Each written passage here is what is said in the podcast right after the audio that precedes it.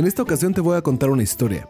Una historia de un güey que iba a entrar a la UNAM, que se mudó con dos de sus mejores amigos, se salió de su casa, y al que después, como a todos, se le cerró el mundo, pero se le abrió otro.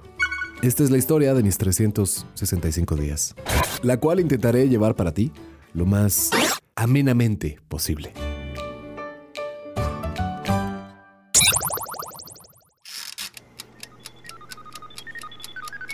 Vivimos en un mundo desechable, pero reciclable. Más que un copy-paste, este podcast es una reinterpretación del mundo que nos rodea. Es una serie de recortes de la realidad en el que nos daremos el gustito de mandarlo todo a la fregada.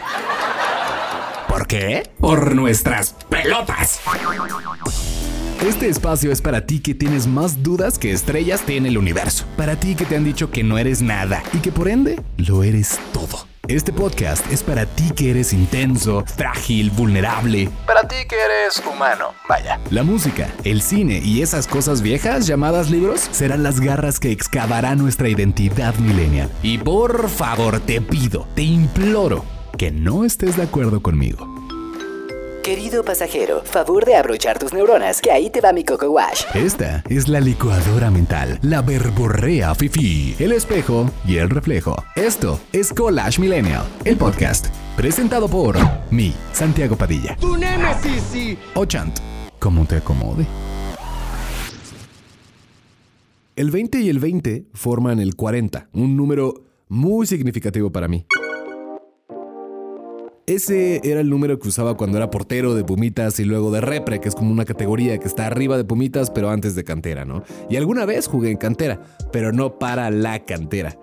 Y me hubiera gustado hacerlo, la neta tenía con qué. Ese número, el 40, me recuerda a cuando mi papá pasaba por mí para llevarme a mis partidos. El desayuno era horrible licuado de chocolate con huevo y un shot de ginseng o una madre así que sabía amargo como el fondo del consuelo y te daba un boost de vitaminas brutal. Con razón paraba yo también. El 40 me recordó a mis amigos de la primaria que de un momento para otro me tenían vestido de alumno como ellos y después de portero de los Pumas. Nada que ver con ellos. me encantaba presumir mi numerote y el escudo de mi equipo frente a mis amigos de aquel entonces. Me daba la sensación de unicidad, de singularidad. Me sentía especial, vaya. Y mis amigos me veían como tal, pero no porque yo sintiera que se debía únicamente al uniforme, sino porque ellos me conocían sin el número y el puma al pecho, y aún así me consideraban especial. Esta era una faceta que se le agregaba a mi centro, no que lo completara. Yo podía hacer lo que quisiese, porque sin importar los cambios, en el fondo seguiría siendo yo. Eso significa el número 40 en mi vida y eso significó el 2020 en esta faceta de mi vida. En el fondo, seguir siendo yo.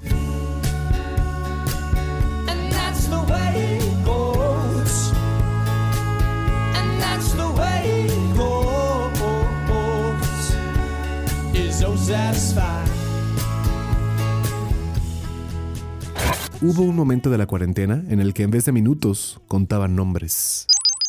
Nombres de los que siguen aquí conmigo, de los que están cerca, de los que están lejos, de los que desaparecieron y de los que murieron. Conociese o no yo a estos últimos. Se morían mil en otro estado, en otra ciudad, en otra familia, en un seno ajeno. Y por acá caían dos y luego tres de círculos más cercanos, pero hasta ahí. Claro que las muertes literales me sacudían el piso, pero me pudieron más las muertes sentimentales que me agujeraban el alma. Salidas, por así decirlo, de algunos nombres que desalojaron mi corazón que morían para mí, sin haber muerto en sí. Personas con las que había crecido, con las que me había enamorado y de las que me había enamorado, esas también salieron. Personas que en algún momento fueron más que una confidencia y mucho más que una coincidencia. Que habían sido un designio cósmico del cual yo solo había comprendido la mitad y de la cual aprendí la otra, ahorita, cuando esas personas se fueron este 2020, en el que no me dejaron de otra más que guardarme en mí mismo, recopilé todos los nombres que recordaba sin importar su grado de importancia por un momento, como ocio. Hice un collage con nombres de ayer y de hoy, e incluso de mañana, yo y mis ideales, y me quedé azorado con el laberinto que había construido ante mí. Hello. There's a place. I've been going. There's a place I've been going.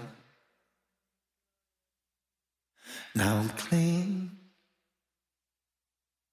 It would seem. Somewhere I'll be. Me di cuenta que a nuestro nombre le sumamos más y más nombres conforme crecemos. Papás, familia, amigos, parejas, conocidos, desconocidos, gerentes y jefes, y a todos los adherimos al centro de nuestro ser, pues de nosotros parten. Y conforme he ido creciendo, he ido entendiendo que somos un cúmulo de referencias que mezclamos con nuestra luz interna. Y a esa poción, o brebaje mágico medieval, le llamamos identidad.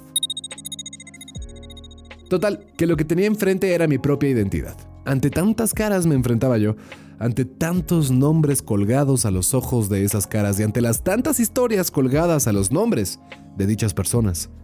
Eran tantos recortes tan cercanos al mío, a mi imagen pinchada al centro del laberinto, que no podía distinguir en dónde había quedado yo. a mi boca la tapaban otras bocas, mis orejas no eran mis orejas y de mis ojos solo se alcanzaba a percibir una ceja. Así que aparté cada nombre, cada imagen cuidadosamente a una esquina. Cuando hube aclarado el panorama me vi a mí mismo en el centro de todo, el corazón del laberinto. Era una foto en blanco y negro, un retrato mío. El pelo un poco menos largo que ahorita, sin barba, pero con un leve guiño de crecimiento. Tenía 18 y era mi último año en la prepa. Los labios los tenía torcidos en una sonrisa tipo Mona Lisa. ¡Ah, la mamona! el ceño un poquito fruncido y los ojos levemente alzados. En esa mirada mía percibí una paz que me traspasó como nunca. Me bañé en mi propia inocencia, me embarré mi luz en el cuerpo como un niño hace con el lodo. Abrí los ojos y observé los otros recortes, los de los tantos nombres que tenía encima y que ahora decoraban las esquinas del mapa. Al apartarlos me había redescubierto, había permitido que me taparan porque me sentía protegido con sus sombras, con los contornos de sus letras. Así que empecé a organizarlos y, por ende, colocarlos lo más cercano o lejano a mí que pudiera, sin nunca tapar mi luz interna. Telescopio de mi espíritu. Descubrí mi propio sistema solar. Sí, yo soy el sol, güey. Si yo soy la luz de mi vida, entonces yo soy el sol y punto. Ni modo. Observé así a los planetas que estaban cerquita de mí, recibiendo mi calor. Más allá estaban aquellos planetas y sus satélites a los que les llegaba cierta luz, ¿no? Y por acullá. Los planetas sumergidos en la oscuridad, oscilando algún destello fortuito. Y dentro de estos planetas, o nombres, aislados de mi luz, me dolió sorprenderme al reconocer algunos que habían gravitado cerca. Nombres cuyas lunas platinadas habían bailado conmigo y con mis llamas en el centro de mi sala. Nombres que entraban a mi casa, saludaban a mi madre y a mi hermana y corrían por las escaleras para hacer el amor conmigo en mi cama.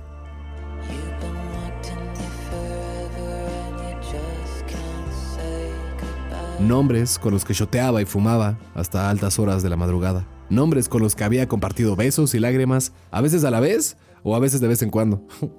Nombres que mi corazón había parido y que fueron endureciéndose hasta dar a la orilla de mi universo.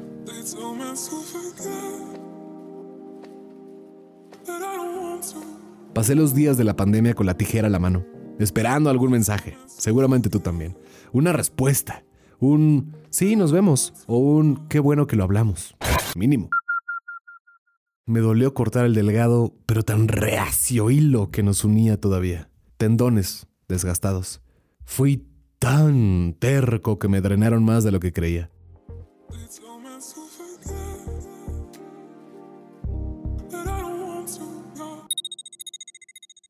Me curaron las heridas aquellas manos cercanas, incluso algunas que estaban un poco más lejos y que recurrieron aún así a mi auxilio. Y al levantar la vista para ver cuántos nombres me rodeaban, me di cuenta de que, aunque fueran pocos, estaban todos los que necesitaba.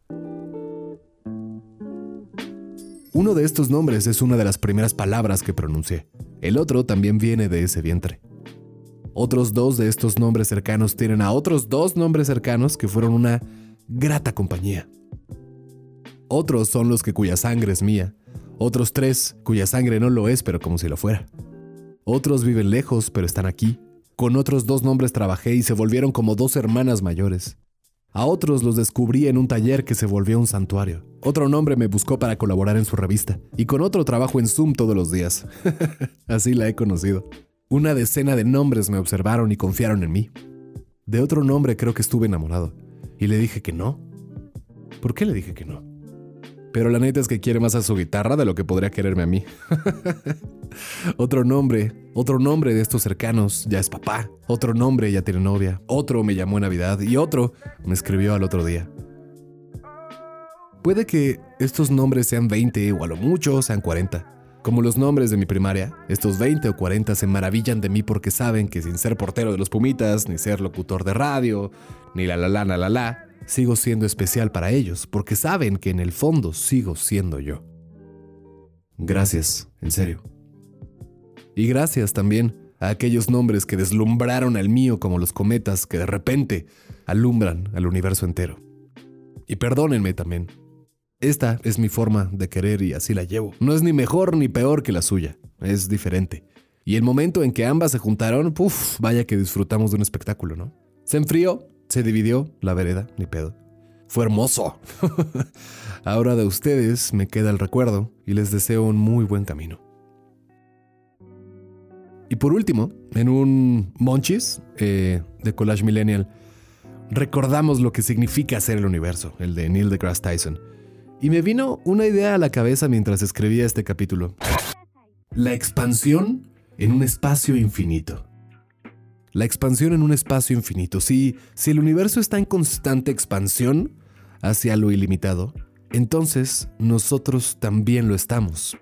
Si nosotros somos el universo porque el universo vive dentro nuestro, entonces solo dentro de nosotros mismos podremos expandirnos hacia el infinito de nuestro propio ser. Así, pase lo que pase, nombres, pandemias, tormentas, 2021, podré en el fondo seguir siendo yo.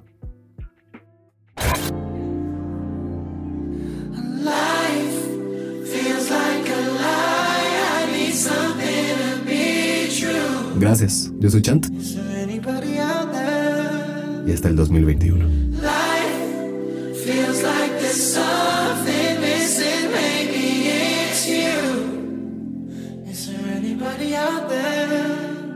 Es- es- es- esto fue. Esto fue. Collage Millennial. Collage Millennial. Collage Millennial.